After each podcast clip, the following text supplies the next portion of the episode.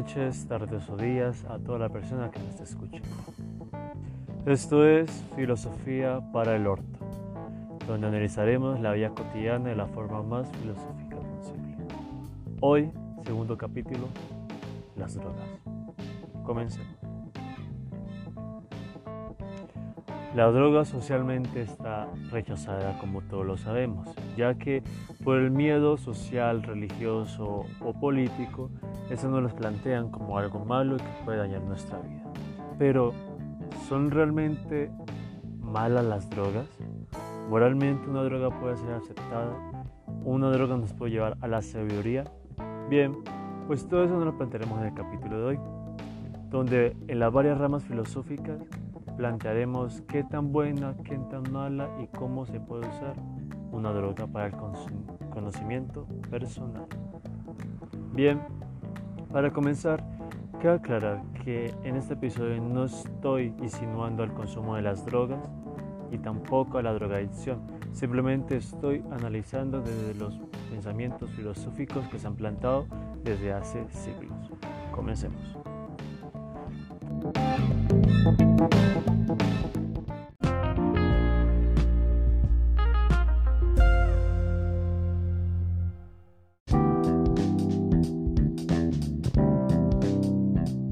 Droga socialmente aceptada. Pues bien, diría que hoy en día en la sociedad donde vivimos casi ninguna droga es aceptada, a excepción de algunas. Pero ¿por qué esto?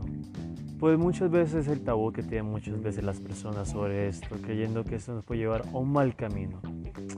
Y pues también nos puede dañar a sí mismos, pero no todas las drogas nos pueden llevar a este camino, ya que muchas veces nos puede ayudar al autoconocimiento y mucha de estas se usa en la psicología de hoy en día.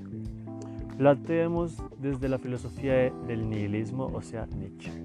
Nietzsche nos dice que las drogas son como la religión, que nos usa y nos controla a todos, ya que una droga y la religión se usan para controlar una comunidad para un beneficio de otra. Ya sea la religión se usa para el Estado y las drogas para los narcos, ya con diferentes motivos, que está. Ya que ya sea un bar o una iglesia se usa para olvidarse de los problemas cotidianos o de la vida en general.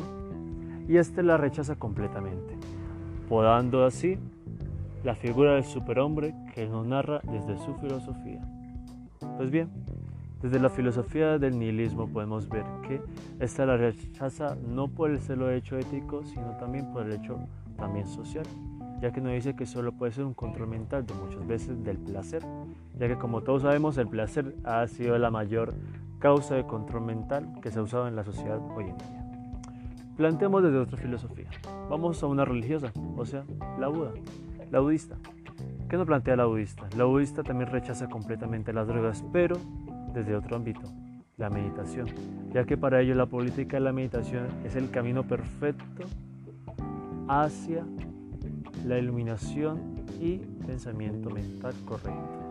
Las drogas pueden dañar esta meditación, concentración y pensamiento mental ya que esto mismo nos puede llevar a otro camino y a otro lugar.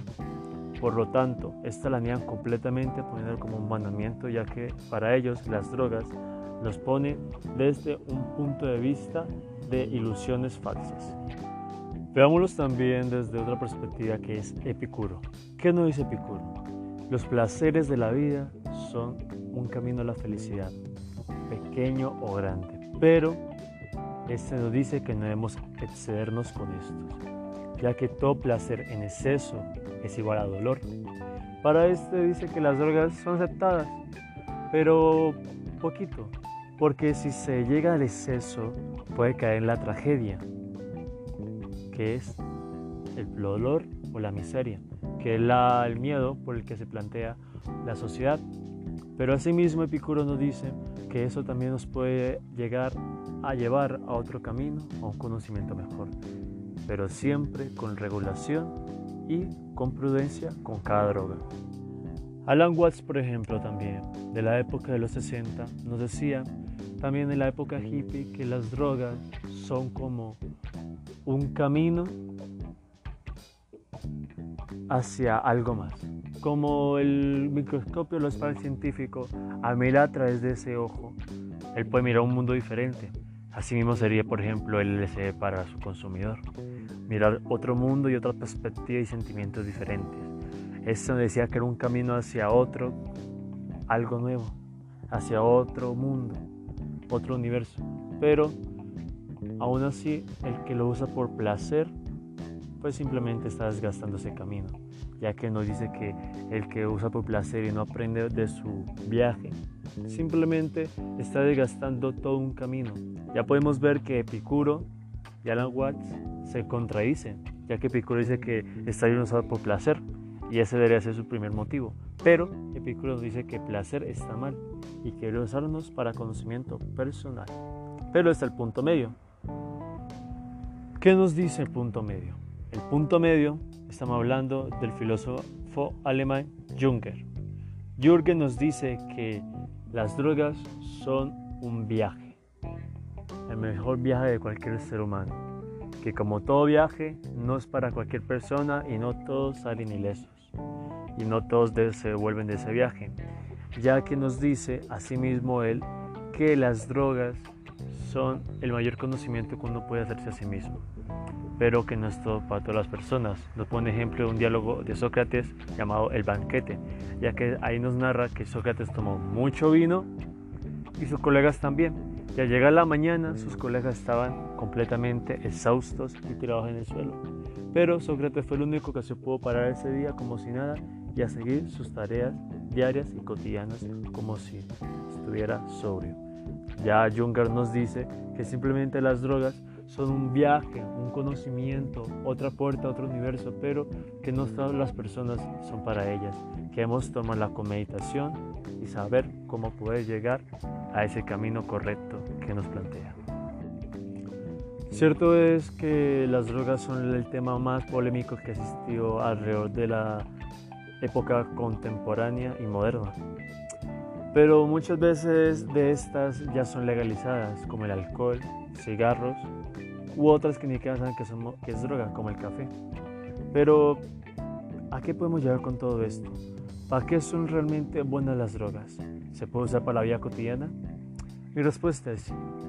Podemos usarlas para el beneficio cotidiano del ser humano, ya que el ser humano es un ser que está atrapado por el ego, principalmente al frente, lo que muchos filósofos llaman la máscara, y atrás está el ser, y que debemos saber controlar eso. Y yo creo que las drogas son un buen camino para eso, poder controlar el ego y el ser, para poder conocernos a sí mismo, ya que el ser humano que diga que se conoce a sí mismo está mintiendo.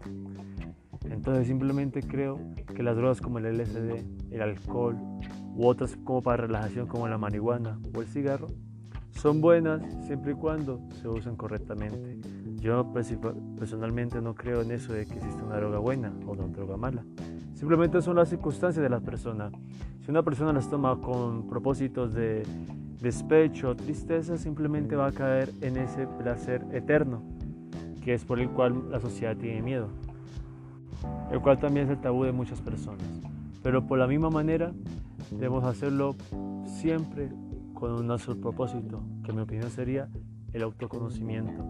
La persona que lo use también, para placer está bien, pero debemos aprender a manejar un placer antes de caer a ese mar, ya que las drogas pueden ser un camino o muy bueno si lo estamos usando bien o muy malo. Simplemente hay que saberlo controlar. Como ya dije antes, no existe algo como la droga buena o la droga mala. Son las circunstancias yo pienso que deberían, ser legalizadas, ya que ese tabú es el mayor que ha existido y el mayor crimen que se ha hecho en todo el mundo. Simplemente debemos aprender a controlar nuestros placeres carnales y a caer en la meditación con ellas mismas. Debemos ser uno mismo para conocernos a nosotros mismos. Y eso ha sido todo por el episodio de hoy, llamado Las drogas. Simplemente espero que les haya gustado y lo hayan disfrutado. Si les gusta, denle like y sigan para filosofar simplemente y ser, explicar como el orto todas las filosofías y cotidianidades que hay en el mundo contemporáneo y moderno. Les agradezco mucho y muchas gracias. ¿El cerebro crea alguna droga que el ser humano todavía no conoce para inventar ilusiones que nosotros llamamos fantasmas?